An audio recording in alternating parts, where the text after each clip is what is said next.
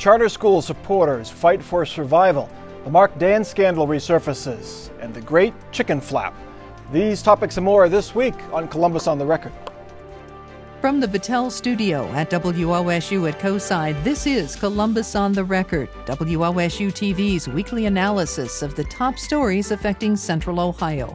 Joining Mike Thompson this week, Darrel Rowland, Public Affairs Editor for the Columbus Dispatch, Jeff Winbush, writer and host of the blog The Domino Theory, Bob Clegg, Republican strategist, and Sandy Tice, Public Relations Consultant. Some 3,000 supporters of charter schools rallied at the State House this week as the Senate begins reworking the governor's education reform plan. They blasted Ted Strickland's plan, which would cut funding for the publicly funded but privately run schools. Now, I know, I know it's an awful thing that you're having to go through right now. I can't imagine your parents and you um, having to deal with the fact that there are people in power in this state that want to close your school down. That's wrong. No! We're not going to let them do it, are we? It's one of many controversial facets of the plan, and the governor is stepping up his fight to get it approved. Last week it was his rally, this week, a new web video. As this plan is discussed in the legislature over the next months, we must remember that we have a combined responsibility to do the right thing for Ohio's children and we can never forget the power of an individual person, whether a teacher, parent, or community member, in advocating for the right way. Even in the midst of these challenging economic circumstances, we must commit to moving forward. All this comes as a Columbus Dispatch analysis finds that Ohio will need an economic boom to pay for the governor's plan. Dal Rowland, the Strickland administration, disagrees with your analysis. They seem hesitant to say that this is going to cost a lot of money. Why? Because there's no money to pay for it. Pretty much, we have a 10 year phase in. Um, state funding alone actually goes down the first two years. Um, my colleague Jim Siegel did the, the analysis, which has not been disputed by anyone other than the governor's office. It's not been disputed mathematically by the governor's office. They just didn't like it, quite frankly. Two main problems. He has a 10 year phase in. Uh, the claim has been made by the governor, by the leadership in the, among the House Democrats who also approved the plan. It's going to cost about the same the next 10 years as it has in the past 10 years. So, hey, no sweat. We did it in the past decade, we can do it again. Mm-hmm. Uh, the math doesn't work. Uh, two major incorrect assumptions. Uh, one is They've costed out the plan now when it's fully phased in, but that's not going to stay the same for 10 years. That's like saying, I'm going to buy that $40,000 Cadillac now. I'm, I'm going to buy it in 10 years. I, I want it now. I'm going to save up 40,000, but guess what? In 10 years, it's going to cost a lot more than 40,000. Teachers want to make more than they do. Yeah, I, assuming zero inflation, uh, zero increase in teacher salaries, uh, school buses are going to cost the same, instructional materials, what have you. The other thing is they're using the wrong starting line. It's actually an eight-year phase-in because there is not more uh, state money going to education in the next budget. So how big a so how big a changes will we see with the Senate plan? Will they find the money, or will they just cut it way back. Oh, I think we're going to see a pretty dramatic change. I mean, what we've seen from the Senate so far is a lot of their priorities are different. And don't overlook the political implications of this. The governor's a Democrat, the Senate is controlled by the Republicans, and the governor drew a line in the sand when he was running and said, Here's what I will do I will get us a constitutional school funding plan. And then the bottom fell out of the economy, and that made that promise more difficult to keep. And I think you're going to see a lot of people reminding the governor and reminding the voters that that promise was broken. I think that what you'll see from the Senate is a reality based budget. They're going to actually do a budget that's based on what's occurring currently and what probably will be occurring in the next two years. What the governor has done is just try to uh, prop up a reelection campaign budget so that, so that, he could avoid making any hard decisions on any of these issues. But unfortunately for him, it's going to have to because that budget, uh, that that Senate version is going to go back to the House. They're not going to concur, so it's going to have to go to a conference committee. A lot of the Republican focus, Jeff, is on the charter school issue, mm-hmm. but that's not going to solve the funding problem. Are they, what's the? Are they using this as a red herring? I guess they keep beating this charter school drum but it's not going to solve the education reform. It's not going to solve the problem, but it's it's a winning issue. It's a good issue for the Republicans because w- Governor Strickland is just the latest in a long line of education governors who have not worked on the, the primary problem of school. How do you fund these school programs? And this is not going. This this his budget, his, what, his, what he's advocating is not going to survive intact when the Senate gets through with it, when the House when, they, when the, the reconciliation is done what he'll he'll settle for something that he can co- he can come back to the voters in, in, you know in 2010 and say, hey, this is what I've got, and uh, you know we've got something that we think I think works pretty well. But uh, when it gets when it gets through when it, when it gets through the legislative process, it's going to look radically different than it does now. Well, one of the fundamental problems here is that the governor has a credibility problem with, with the legislature, especially with the Republicans. Now we might say D's and R's, of course, they never get along, but I think it goes more than that. His original school funding budget lowball teacher salaries. Again, just bad math. We're not even talking about a policy issue here. Um, it improperly supplanted uh, uh, state money with federal money. Um, might have been illegal. The House cleaned him up on that. Uh, but now we're getting new budget estimates. He's not communicating that to the House uh, that the money is going down. They pass actually a higher budget. And now we have, what, a billion dollar hole in this current budget, maybe a $3 billion hole in the next budget. This is going to be, there's going to be a lot of blood on the floor. And talking about the Senate, they're not going to want $3 billion worth of blood on their hands. They'll take the first whack, but it's just going to come down to three people, and that's the Speaker, the Senate President, and the Governor. So do they wait? They pass a budget with perhaps optimistic but less optimistic revenue projections, get it passed, and then a year from now, if the economy hasn't boomed, then they got to deal with even more cuts. Is that what we see happening? Well, they're also talking about doing a one-year budget. I know that's been on the table and off the pa- table off and on for a while uh, in the last couple of weeks, but I wouldn't be surprised if we did see something like that because no matter what your view of the Office of Budget, Budget Management is right now, I don't think anybody can properly forecast in this economy. And so if they buy themselves some time, they might be able to But find the only problem I see with that is when that one year budget expires, we're in the middle of the campaign season. And I hate to think what's going to happen in the middle of the campaign season. Well, it's been done before. It hasn't been done Just for a trying to while. buy time, if nothing else. All right, let's get to topic number two. It is hard to believe it has been a year since Marc Dann resigned as Ohio's Attorney General because of a sexual harassment scandal. This week, a key figure in the scandal was indicted. Among the charges that Anthony Gutierrez faces are theft in office and fraud. And rather than disappear, Marc Dann is doing some interviews trying to restore his name. Cindy Theis, wouldn't you think that we would not hear from Marc Dann for a while? We've heard quite a bit from him lately. Uh, knowing Marc Dann, I would be surprised if we didn't hear from him. Um, I think he is. Uh, he's always been press friendly. He's married to a, a journalism professor who used to be a very well regarded investigative reporter. He, I think, is hardwired to want to talk about things that are going on in his life, and he thinks that will be helpful to him. So it's not he just wants to talk. He's not trying to lay the groundwork for another campaign or a future. I don't think. I don't run. think so. Marc, Marc Dann and Dick Cheney really ought to go out and have have a you know, have lunch together or something because they need they need to stay away from the camera for a while. Let's forget about them. But I think Dann is sort of thinking he's, he's I don't think he's ever really felt that he did anything wrong. He's and he just he just reality has just not set in for him, and he is on a somewhat it seemed like almost like a reconciliation tour, trying to get something back, a good name, and I don't think it's going to happen for him.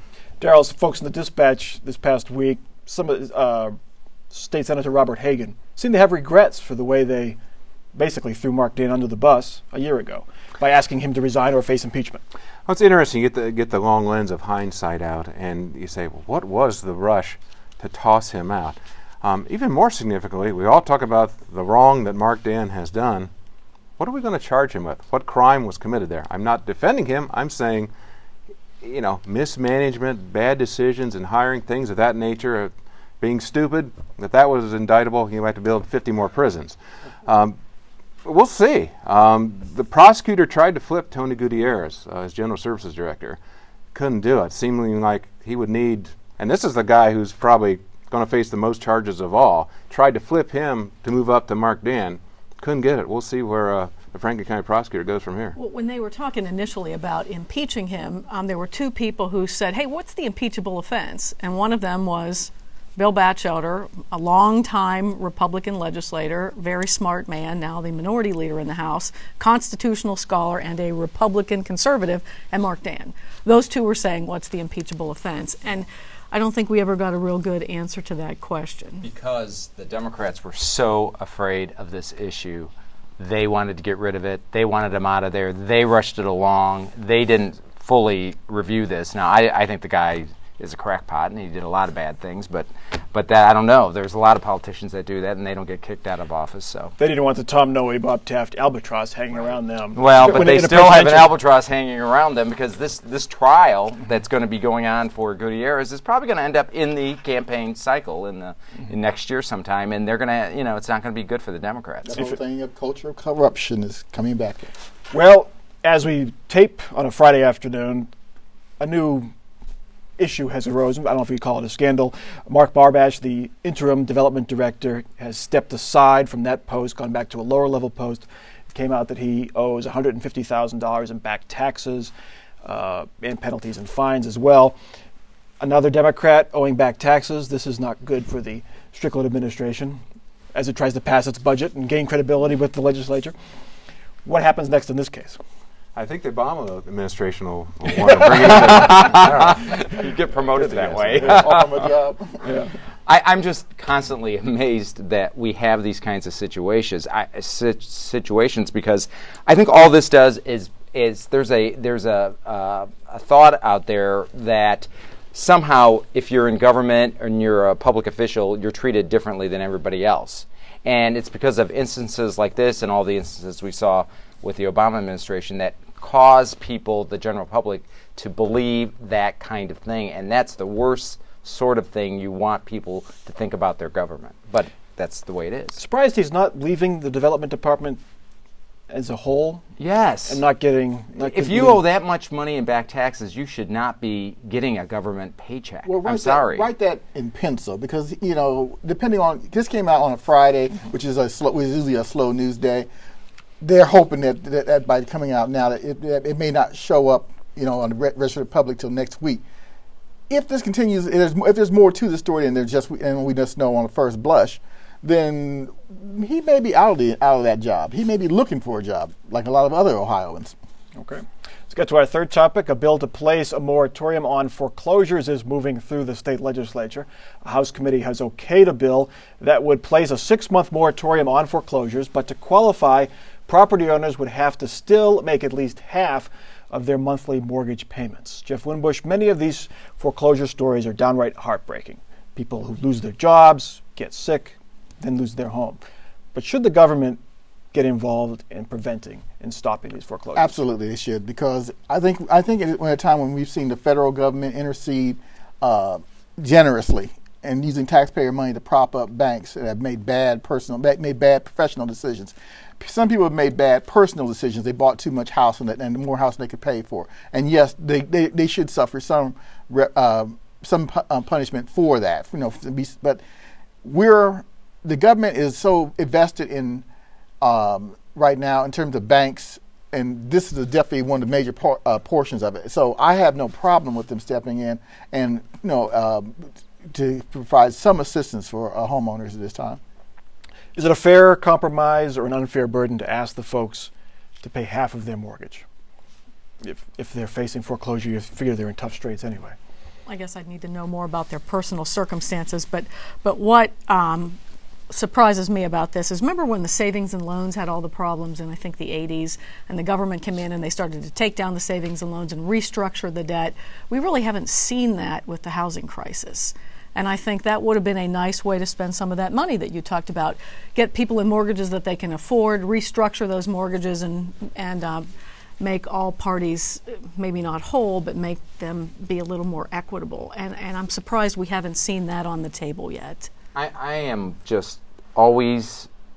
I, I don't like to see government involved in this sort of thing. Now we already have it on a federal level. Okay, how much bailout do we have here? I mean, this is once again another bailout for another group of people. I mean, Yeah, but if we- you're restructuring the loans and getting them into mortgages that they can afford and maybe extending the time period over with over which they're paying, so that the somebody's not full amount is eventually repaid. Okay, but I mean, I, we can't be going in there and paying half of it and then having them pay half of it, and then we, the taxpayers, never get that half back. Well, but these are ta- but these are taxpayers as well, and what they're not they're not getting a free ride here. They still have to make you know make a payment to A half to the banks. payment. I would half love to get a half I payment on more I- mo- and my I- mortgage, and I would as well. But but that doesn't mean it's not a free ride. They will eventually have to catch up with the full amount that they owe. So I don't I don't think there's any problem of giving them a little t- buying a little time. And this is just a timeout. This isn't forgiving the mortgage. This is Six just a six month, or some states, I guess, have done 90 days, three month moratoriums. And I don't see this getting through the Senate. That's my next question. Does it go anywhere?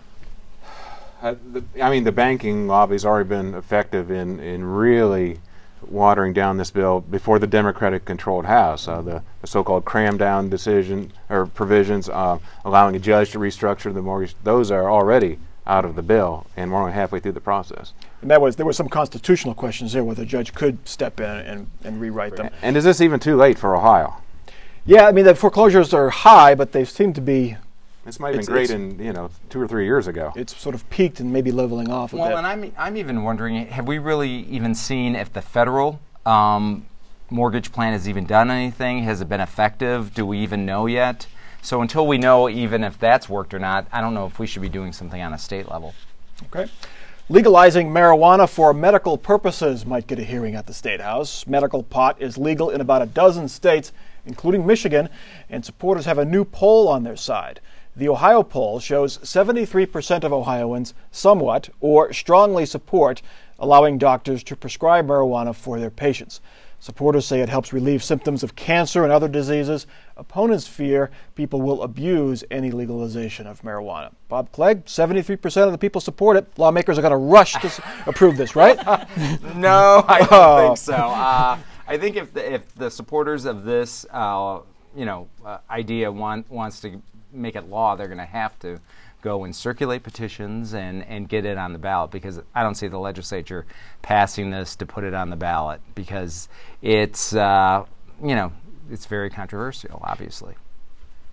But if there is a, a vast majority of folks who support it, is the fear the, the the folks who oppose it, or is it the fear of the negative ads that are going to be run against somebody who does support it? Well, I think it's the the fear is that you're going to be viewed as someone who wants to l- l- make lax, you know, drug laws because Soft you're for. drugs. Yeah, and, and you know that's that's something nobody wants that kind of thing around their neck.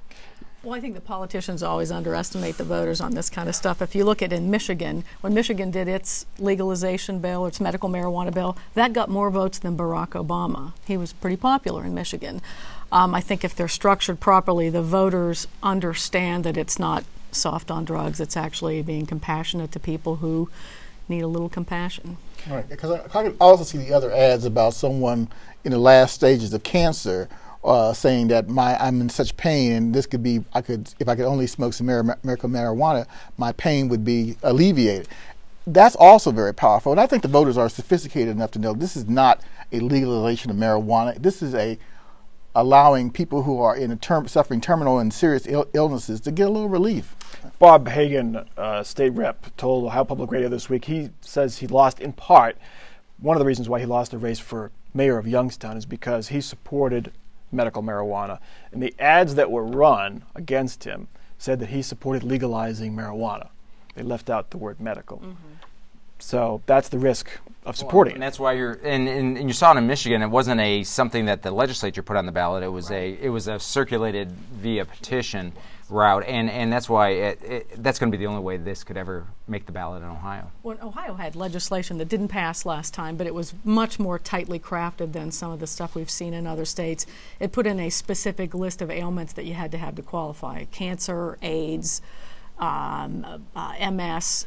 So I think people in Ohio, we're, we're not the West Coast, and I wouldn't expect people to act like it if this thing comes back. Do we see it coming back? I mean, it's, there's rumblings of it. This poll might give them some, you know, I think, it's impetus. a, I think it's an idea that's time. it- It's starting. It's, it's like gay marriage. You know, there are some ideas that they start off very small in various in other parts of the country, and eventually they tend to they tend to you know spread out like a weed, shall we say? and I think this is going to be one of those uh, one of those things that in some, with, with, with, if it's if it's if the restrictions are in place and people understand what exactly they're voting for, I think you will see medical marijuana in Ohio eventually. Is the is the case made easier because, unfortunately, because of the abuse of other prescription drugs like OxyContin and some of the pain relieving drugs, where before marijuana was lumped in with the with the cocaine and heroin, now you see the prescription drugs being abused.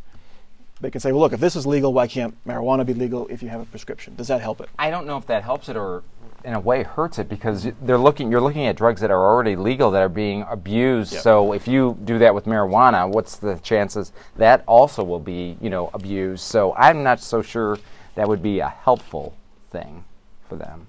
You could control the abuse that's going on now. Might be. Well, maybe we'll talk about this in some other if they, once they launch their campaign. Finally, tonight, it's not often we get to talk about poultry on Columbus on the Record, but chickens are making news, in particular, urban chickens. Whether it's to have the depression inspired option of egg sales from your backyard or a sudden urge to return to our agrarian roots, more and more city residents are at least looking into the possibility of raising chickens in their backyards.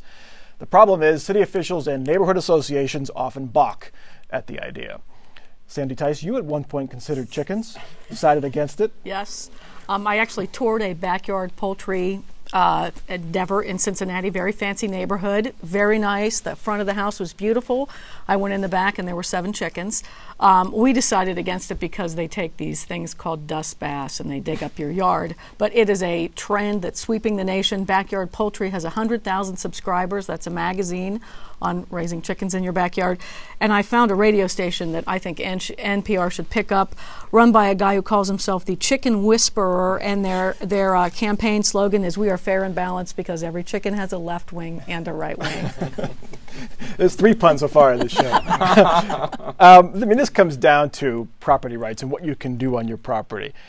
I mean, you don't want to be raising pigs and horses and cows in a suburban subdivision. You'd think, anyway. Chickens, should cities be more lenient on poultry? Absolutely. I think they're cleaner animals. Uh, so I mean, it's not like you're going to have the problem that you would have with pigs or horses or things like that. And uh, people, I mean, they're also a animal that actually produces uh, things, eggs, as well as themselves. And uh, and uh, you know, I think uh, people. It's weird how this works because you probably 60, 70 years ago, you had cities that were putting in laws to do away with people because back then a lot of people had had you know poultry on on their property. So now it is 60 years later, and we're going to go back to what we made illegal 60 years ago. Well, a lot of those covenants were designed to get rid of or prevent bigger livestock. And I think the chickens kind of got roped in with the cows and the pigs and the horses and the goats, and they shouldn't have. And they're quiet. These chickens, they didn't smell. They were very quiet. They didn't have a rooster. No they just had the chickens. And the eggs are wonderful. Yeah. My neighbor, when I was growing up, he had, it was a small farm, but he had chickens. We never heard him. They never bothered us. No rooster. You probably heard the neighbor's dog, though, didn't you? Yes. So that's the thing. Back in the day when I was uh, just a young Winbush, I, we, we had ch- uh, chickens as pets, but I don't. I, I know I live right now. I, I, I live in, a, in an area where I have Rottweilers on two sides of me. So if you want to have chickens, that's fine with me. I don't care. I mean, that, that, yeah, if you can have a dog, I mean, one of the studies I read said the chickens produce less waste than large dogs. I'm They're not sure- cleaner. I'm They're not sure how cleaner they- animals. I'd like to know the person who did that study. you know. Um, Government grant. Uh, it goes to also regulations on lawn mowing, what you can have, how tall your fences can be. There has to be a point where you have to let the property owner decide. Well, you, uh, well, you have laws that are regulating that, and, and in many instances, you have neighborhood associations that will regulate the gardens that you, the kind of gardens you, you can have, the kind of decks, kind of patios, other structures on your property. So, I mean, it's we're, we're we've just been going down this this road of regulating everything on your own personal property. So, the more we can open it up, the better I like it. Somebody has to make, say it before we get out of here because I know I got to say something about chicken and pot because we're having that conversation. so I had to throw that out there. That's We're fine. not talking about Not pie. bad. All right, it's time now for weekly off the record comments from our panel. Final thoughts, predictions for the weeks ahead. Dale Rowland, you're up first. Um, I, I think this uh, conference committee on the state budget, uh, it's going to be bloody. It's going to be something like we haven't seen in several years in this state. And when it all comes out in the end, it's not going to taste like chicken. Jeff Winbush. Uh, this is a personal one uh, for me because I want to give a shout out to the Columbus Police Department because about two weeks ago my uh, nephew was at home during a uh, burglary and he was held at gunpoint and he wasn't harmed, thank goodness. But the Columbus Police have made an arrest this week, so I want to give them their proper respect. All right. Bob Clegg. Uh, I don't think we've heard the last of Marc Dann or any of the people in his administration, and I don't think we've had the last of the charges being filed against uh, he or uh, his people. Okay. And Sandy Theis. I will someday have my backyard poultry, and Ohio will see a reintroduction of the medical marijuana bill. It will be much more tightly controlled than the ones that we've seen pass in other states, and I think we'll be surprised by the uh, level of support it gets, but it won't pass just yet. And then next step would be the ballot, you'd think. I, I think that's probably the only way it will fly in Ohio. If Michigan did it, you know? Yeah, yeah. All right. That is Columbus on the record for this week. You can continue our the conversation at our website. Our question this week, would you complain if your neighbor started raising chickens? You can answer that question at our website, wosu.org slash COTR. There we also have a blog. We have other discussion issues you can weigh in on on the state budget and the education reform plan that the governor has proposed. It's all available at our website, wosu.org slash COTR. For our crew here at WOSU at COSI and for our panel and all those backyard chickens, I'm Mike Thompson. Have a good week.